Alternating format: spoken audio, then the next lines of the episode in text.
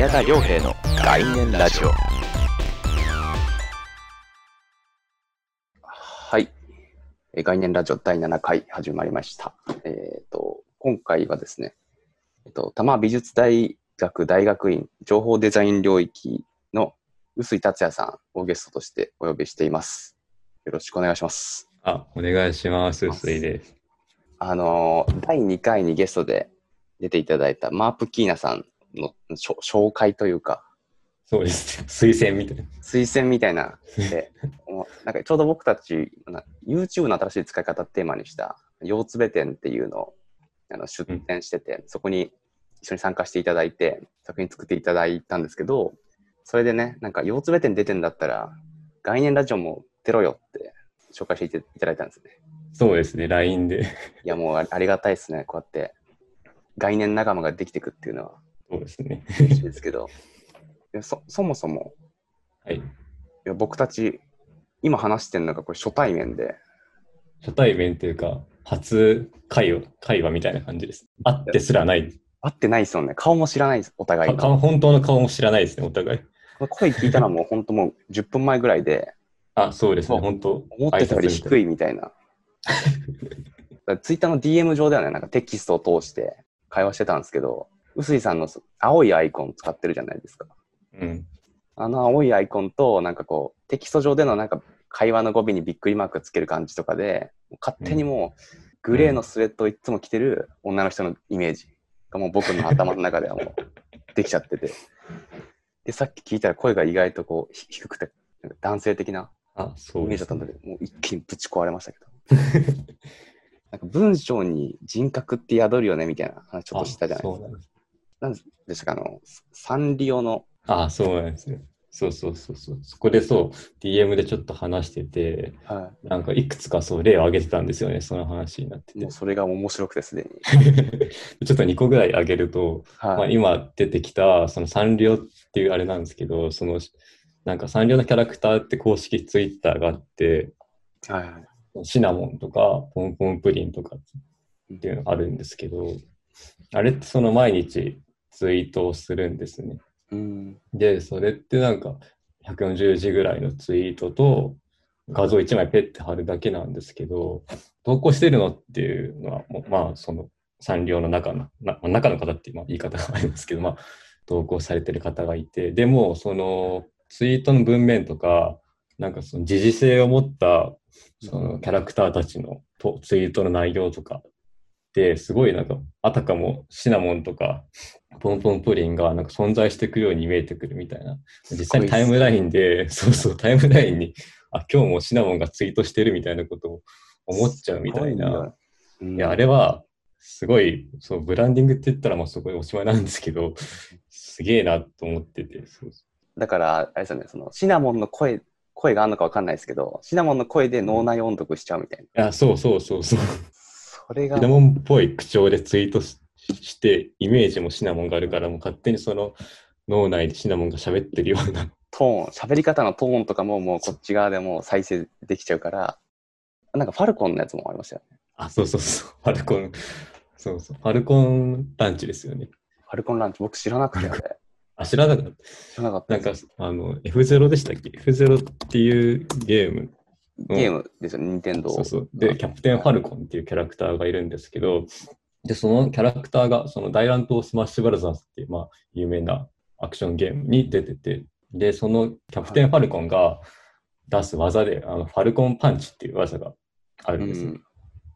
それになぞらえて、ファルコンランチっていうツイートを毎日するっていうツイッターアカウントがありまして、で、その毎日そのお昼お昼ご飯の写真に撮って、ファルコンランチっていうツイートとともにはい。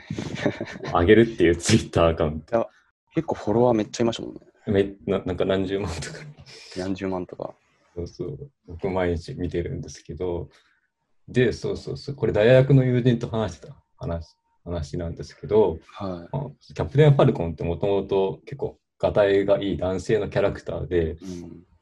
そうで、そのツイッターアカウントもアイコンがそのキャプテンファルコンの、ああ。まあ、イラスト、なんか公式の絵みたいな感じなんですね。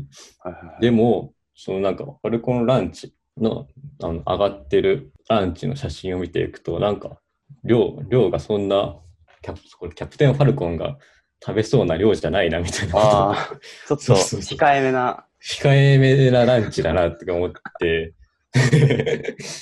そこにギャップっていうか、そこが起きてるんですね。そうがイ起きててメージとの。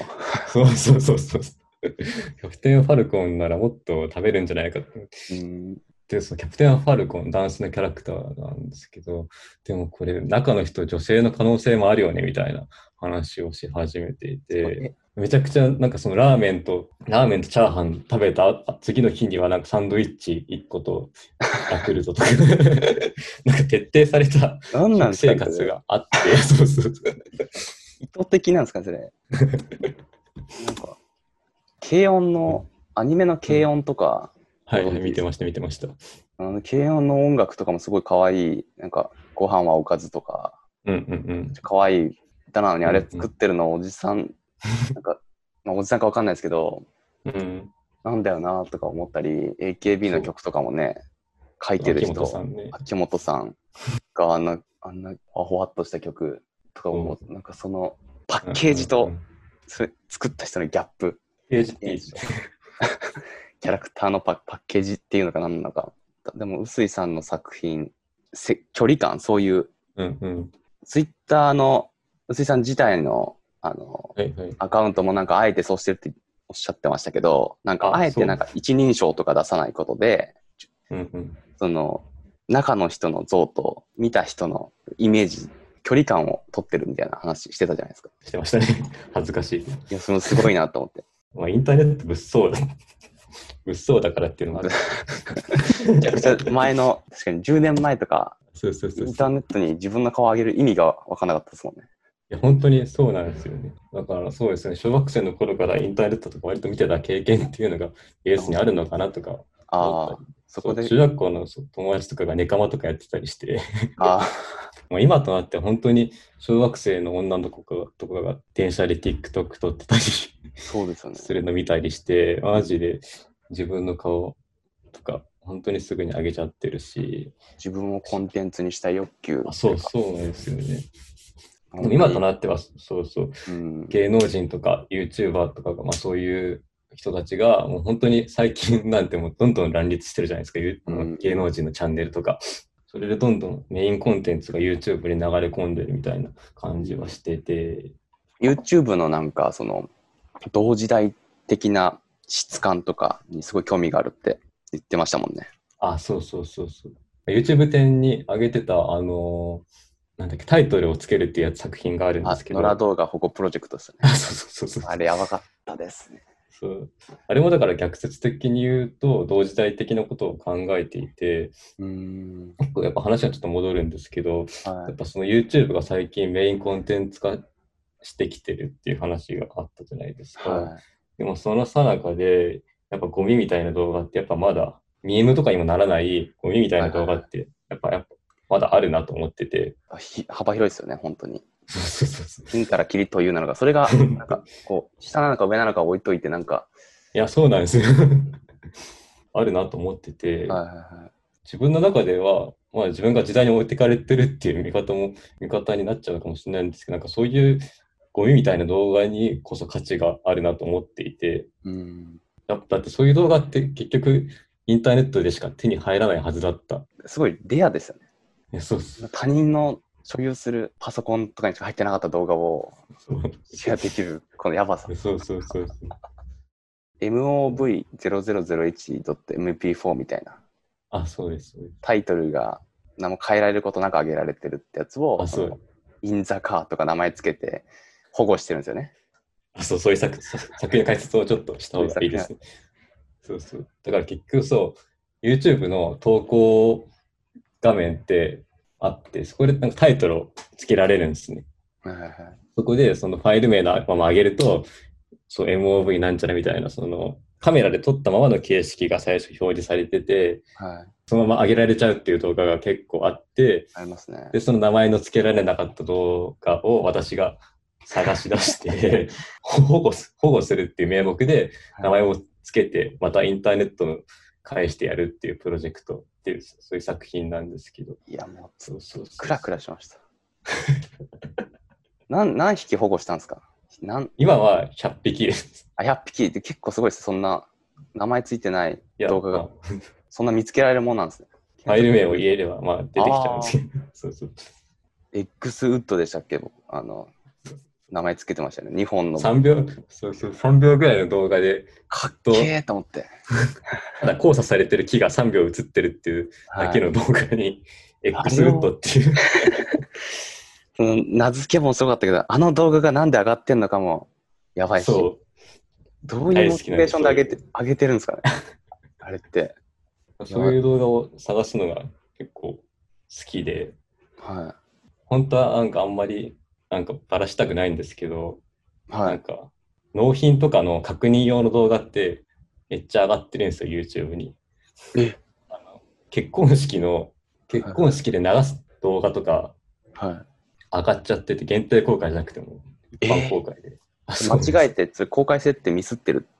あ、多分ミスってるとか、まずその限定公開って機能を知らないかっていうやつ、えー、パターンで、なんか、何々様確認用っていうえー、ワードをやばいっす YouTube に打ね。つと、やばいっすね。そうそうそうそうで、知らん人の結婚式の動画で流されるはずだった映像を見たり、いや見て集めて保護してるのか、それも。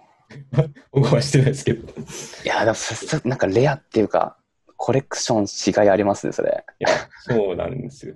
だって、なんか、臼井さん、いい意味で本当狂気的で気持ち悪いコレクターですもんね。なんか、インスタでもやってますもんね。なんか変なの。いい意味で。なんですかね、あの、アマゾンの。アマゾンの置き配の写真を、アマゾンの配達員さんが撮ってくれた、まあ、撮ってくれると、その、アマゾンのウェブ上の領収書にその写真が載せられるんですけど、それが載せられたときは、それをスクショしてインスタに上げるっていうことを。すごいよ、ね。5S。めっちゃしかも結構いい反応されてます、ね、あまあ、ありがたいですね。そうですね。しかも、なマープキーナさんともやってましたよね。あ、マープキーナさんともやってた。まあ、あれはたまたまなんか、本当に考えてたことが一緒、たまたま一緒だったからやろうってことになったんですけど、それは地面に落ちてるマスクを写真撮ってインスタに上げていくっていう。なんかそれをいいって思ってるじゃないですか。はいはい、はい、共有してる人たちがいるじゃないですか。うんうん。それは、その良さって何なんだろうなと思って。何なんですかね。でも、なんか、量、量があるとコンテンツになるみたいなのはありますよね。その、うん。集めるみたいな。例えば、その、はいうん。一枚、その、地面に落ちてるマスクを上げて、ペッて上げるよりかは、そういうコンテンツに消化しちゃうじゃないけど、はい。一つのプロジェクトにすると生まれてくる面白さみたいなのがあるなと思ってて、やっぱ収集するみたいな、やっぱそのそうそう。枠組みというか、フレームが。だから、めっちゃフィギュアを集める人とか、フィギュア1体買ったい買うっていう人はいっぱいいるけど、はそれこそ1000体フィギュアを集めるとなるとうん、コレクターっていう名前がつくみたいな、なんかそういう集めることに価値があるみたいなのがい。あるのかもし値があるの。いこれからも集まっていくってことですよね。置き配の。あ、そうですね。楽しみに。で、そう、置き配って、ただ集めてるってだけじゃなくて、実は、あはい。なんかそうそう、アマゾンの箱ってもともとその中に入っているものを梱包するためだけの道具っていうか、はい。ただのなんか包み紙みたいなものじゃないですか。はい。でもその置き配の写真の時って梱包材でしかなかったアマゾンの箱っていうものが一種の写真の被写体となってる感じがして、別そのの意味で時に、そうそうそうそう、段ボールっていうもののなんか支持体制みたいなのが立ち上がってくるなと思ってて、へえあそうそうそんなテーマが。あ、そうなんですよ。やっぱり臼井さ あるあるんですね、そういう。ああって、はい、今これちょっと大学院でちょっと研究してる内容っていうと、なんか、へちょっとネータバレ的な感じになっちゃああ、そうなんですね。めっちゃレアな、貴重な話聞 いやいや聞けた、垣間見えた。そういうところも面白いなと思ってましたね。うんさっきの話戻っちゃうかもしれないですけど、はいはいど同時代的な映像の質感とか、スマホで撮った動画とかで、はい、スマホで撮った質感を帯びてるじゃないですか。ありますね。だでも今の人たちってそのそれをいつも見てるからそれをスマホの質感として認識してないほとんどの人は意識してないかもしれないけど映るんですとか VHS みたいな昔の映像って今見返すとその時の質感として価値を帯びてる。だからなんかそう考えると YouTube にアップされた今のヒヒカキンさんとか、そういうさっきのその、あの、木の棒が3秒映ってるだけの動画とかも、時間を置くと質感の価値みたいなのある瞬間から認識できるようになるみたいなのがなんかもいいなと思って、なんか2010年あたりの YouTube って低画質の動画めちゃくちゃ多かったじゃないですか。あるあるあるある。240ピクセルとか。うんうんうんうん。だから今たまにそういう2008年とかに上げられた240ピクセルの動画に巡り合うと、懐かしいというか。価値がすごい自分の中ではなんか感じ取って、あ、だから画質にも価値があるんだなとか。あそこら辺もなんかだからその映像の質感として。今後使っていきたいなとか。臼井さんがおっしゃってるその同時代的なっていうのは、もっとこう、うん体験とかも含みの価値。そそのワードっていうのが、なんかよ僕が学部4年の時のはい卒制の、まあ、ステートメントみたいなのを書いてた時に思いついた単語なんですけど、うん。なんか自分卒制で、なんか液晶ディスプレイのインターフェース、は画面について考えてて、スポーツとかの、スポーツ選手が勝った後にサインするい。はいはいはいパはい。フォーマンスっていうのがあって、カメラに。その映像、あ、そうそう、カメラにサインをする映像作品があるんですけど、私はそれを集めた、あの、なんだサインする映像を集めて、はい。サインがレイヤー上に重なっていって、はい。あの、映像が、映像と私たちの間にある、あの、画面っていうところがどんどんその、キャンバスみたいな感じになっていくっていうやつがあって、トゥデイズヒーローシグネーチャーっていう作品なんですけど、はいはいはい。あ、そうそう、レンズサインパフォーマンス。そうそうそうレンズになんかマジックでサインしたスポーツ選手の映像の映像だけは切り替わっていくんだけど、レンズに書かれたそのサインだけは次の映像にもこう残っていくことによって、みたいな、そういう作品でした。そうそうそうそう。それでそのサインがどんどん残っ重なっていったのが、その一種のグラフィティとか絵画みたいになっていって、そのえ、えっと、本当だったらその中身の映像っていうものがコンテンツの本体だったのに、はい。そのどんどんそのサインが蓄積されていくことにより、その映像のあの作品の本体っていうのが、えっと、ディスプレイの画面っていう指示体に切り替わっていくんじゃないかっていう鑑賞体験。すごかったっす、あれ、本当あれは、あれ。だからその、さっき宮津さんが言ってた、今その iPhone とかディスプレイで映像を見る時代じゃないですか。はで、その、多分10年、50年後とか多分なないと思うんですよね、そういうディスプレイとかっていうのは。い。あそのブラウン管が今みたいなめっちゃ薄いディスプレイとかにシフトしたように、あ、な多分るほど。50年後とかもはめなんかもう多分指示体がないけど映像が見れる時代になっていくと思うんですよ。なるほど。VR みたいな。あ、そうそうそうそう、そういう感じ、そういう感じ。もしくはもう脳内再生とかね。そうですね。で、その2010何年とかの時代で、そのやっぱ液晶ディスプレイの画面みたいなのっていうのは、ちょっと扱う必要っていうのがあるかもしれないと思ってて、今今にしかできない。はいはいはい。で、やっぱその iPhone とかテレビとかって見てるときに、その画面っていう透明な板っていうのはすり抜けてるようなみたいな感じはいはいはしい。てて、iPhone とかも触るときも、別にここに1枚の透明な画面があるっていうのは、まあ、潜在意識としては分かってても、触ってる途中って見えないじゃないですか。みないものとして扱ってますもんね。そうそうそうそう、ないものとして見触ってる感じがして、うんでもそういうそのグラフィティとかそのサインのイメージとかが立ち上がってくるときに、はい。あのなかったはずのインターフェースが見えてくるみたいないやー、すと、やっぱインターネットのイメージにやっぱ興味があるのかなと思ってて、はい。インターネットのイメージってどういうことですか？なんだろう、なんか、すごい、せなんか専門的な話になっちゃうのかな、なんだろう。えっとね、今自分が考えてるのは、はなんか、アティビアカウントっていう、なんかネットアートのなんか先駆者みたいな人がいて、い。はその人が、あこれもリンク貼るといいですね。なんか、イイメージオブジェクトっていう言葉を提唱したんですね。い。はい。なんかその人の作品っていうのは、えっと、ギャラリーの中で、なんか一つのグラフィックみたいな作品を展示するんですよ。はまあ、そのて展示はそれで完結するんですけど、その人が、あの、アーカイブに上げるときに、はい。その展示風景を写真で撮ったやつに、はいフォトショップで加工をしたやつだけをウェブに上げるんですね。はいはいはいはいだから、その。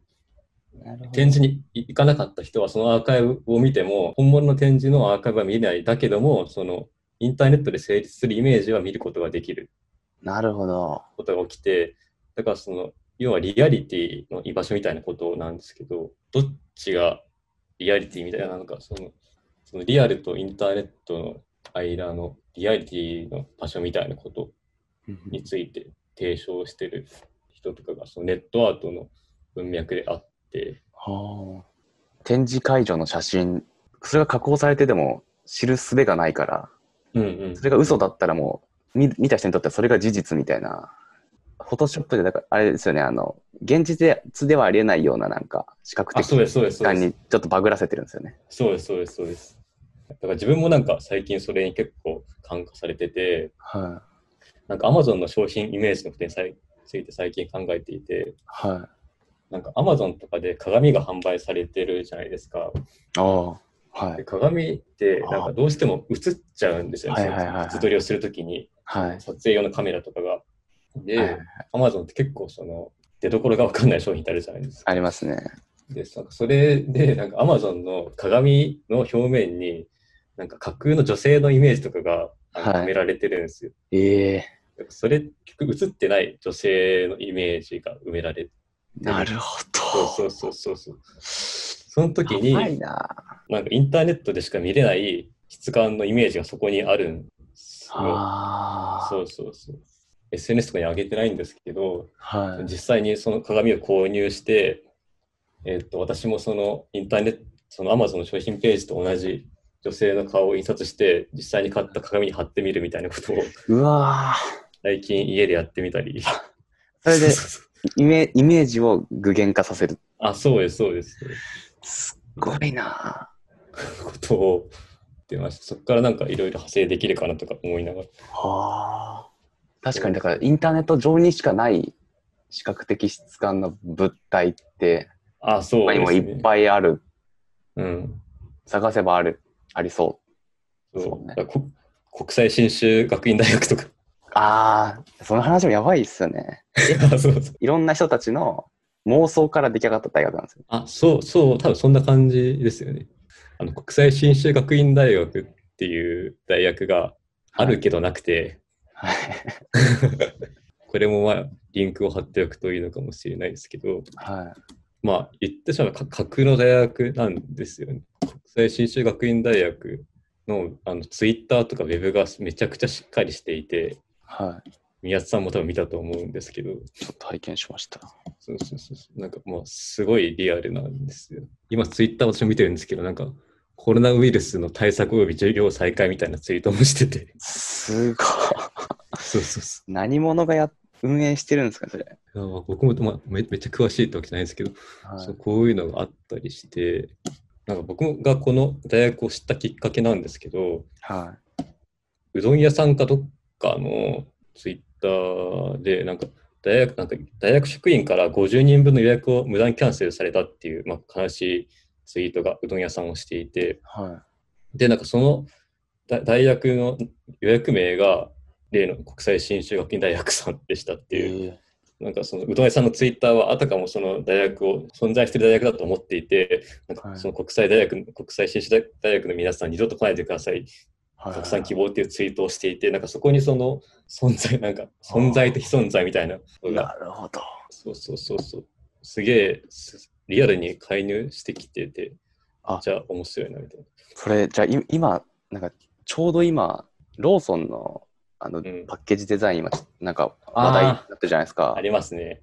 あの、さ佐藤大樹さんがデザインした、はいはいはいはい。結構なんかこう、賛否両論あるじゃないですか。うんうんでうんうん調べてたら、佐藤大樹さんのことを、佐藤直樹さんって勘違いして、つぶやいてる人が結構いらっし、いるんですよ。ツイッター上に。うんうんうんうん粘土の佐藤直樹さんのデザインがどうたらこうたらみたいな。っていう、なんか、この事件によって、佐藤直樹っていう架空のデザイナー が生まれてて、で、それを見た人がまた、粘土の佐藤直樹さんのデザインらしいよみたいな、こうシェアしてって、こうやってイメージって生まれるんだなって。なんか、だから妖怪が生まれる瞬間っていうか、ああ、都市伝説が生まれる瞬間を確今見てる感じがして、あれですよね。結局だからマスクの品薄とかもそういう感じそういうことですよですよね。うんうんイうん。メージだけが先行して、そうそうそう。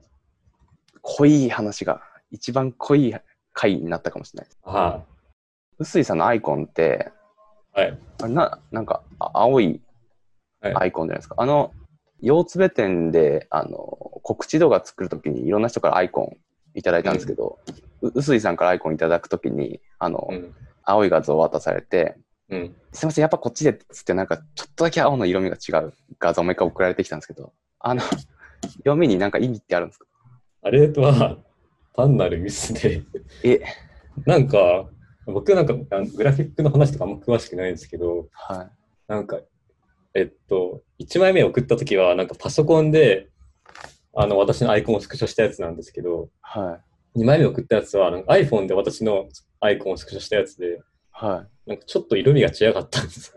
えで、なんか iPhone でスクショした方が、ー、はい。実物のアイコンとあの同じ色だったから、あー変えたっていうだけで、実物って、なの実物のアイコンっていうのはちゃんと設定されてるんですか？あ、そう、実物のアイコンっていうのは私の設定してるアイコンの色。はいはいはい。あの色がいいっていう、そこはもう感覚的な。感覚。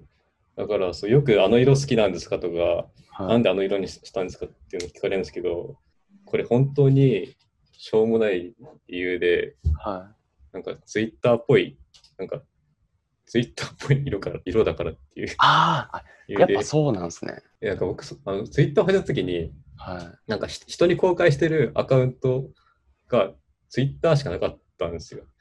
で、なんかもうアイコンとか用意するの僕なんかよくわかんなくなっちゃうタイプなんで、はいはいはい。なんかもうこれでいいかと思ってカラーピッカーで適当にツイッターっぽい色に選択して、これにペッて貼って。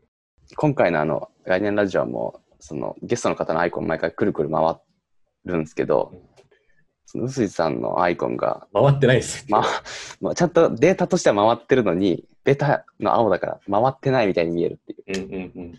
これがまあ熱かったですね、自分的に。だから、四つべ店の告知動画も臼井さんだけ回ってなくて、本当は回ってんのに。そそれがちょっと嬉しかったっていう。なんかそうアイコンの話なんですけど、はい。なんかちょっと似たような話で、まあ、今なんかもう僕はそのアイコンをどうしたらいいのかわかんないっていうはい。言葉が出たと思うんですけど、なんかいつもゲームとか、なんかポケモンとかも、あの、主人公の名前を決めることができるじゃないですか。はいはいはい。だったり、あとその、結構最近のゲームだと主人公の顔をキャラメイクできたりして、あなんかあれいつも僕、なんかわかんなくなっちゃって、あ。はい。なんか、プレイしてるのは、その、コントローラーを持ってる自分じゃないですか。はだからそ、その先のゲームの中の主人公に得意性みたいなのをつけると、乖離してる感じがして、い。あなんて、もう一人の自分みたいなのが出来上がっあ。ちゃうじゃんね。ゲームの中に。だから、なんかプレイしてるのは私だから、そうだからテテトリスとかは好きなんですよ、僕。あ、もう自分と同期してるかそら。うそうそうそうそうそう。はいもう一個出来上がってきちゃう。そう最初から設定さされてるやつだったらいいんですか？ファイナルファンタジーみたいな。あ、そうですね。だったら意識してるけど、自分でアバター作るってなってくると、なんかどなんかどうしていいのか分かんなくなっちゃめっちゃわかります。だから僕も、あの、恋愛シミュレーションゲームとか一時期すごいハマってる時期があって、う。うんうん。あれの名前を自分のと同じ名前にすると、なんかこう、うんうん僕はあれ、あえて違うキャラクターを神の視点から見てるっていうポジションがいいなと思って、あえて全然違う名前、ヨシキとかにしてやってるんですけど、うんうん両兵とかでやると、なんか現実に干渉してくるっていうか、なんかあれですね、その、あのー、特定の人たちを指すワードになっちゃうんですけど、あの、不女子の人たちがはい。壁になりたいっていうじゃないですか。え、そうそうそうそうそですか？知らないです。う。えっと、まあ、BL あるじゃないですか、コンテンツが。はいはいはいはい。で、なんかその、うーん、よくなんかた大衆の方が言うには、なんかその世界に入ったらどうなりたいみたいなことをき質問がよく出るらしいんですけど、はい。なんかそれに対してその BL が好きな読者の方がなんか壁になりたいと、その空間の壁になりたいとか、えなんかその誇りになりたいみたいなことみたいな意見が結構あるらしくて、なんかそれっていうのがその BL の世界観に入り込んで、なんかその入り込むんじゃなくて、ただ見守っていたいみたいな、なそういう視点のわかります。そうそうそうそう、すごいなんか、見当違いのことを言ってたら、この会話のことは申し訳ないですけどい、やいや、でも、いや、だって僕だって、なんかアニメとか見てて、なんか、例えば、古鈴宮春日の憂鬱とか。見てるときに、楽しんで見てるんだけど、僕がこの世界に登場人物としていても、絶対このメンバーの中には混ざれないんだろうなっていう、ああ、はい、はい。こう、すげえ孤独な感じしちゃうから、第三者として、それ以上うんも介入しないように、こ心の壁を作ってる部分はあるんで。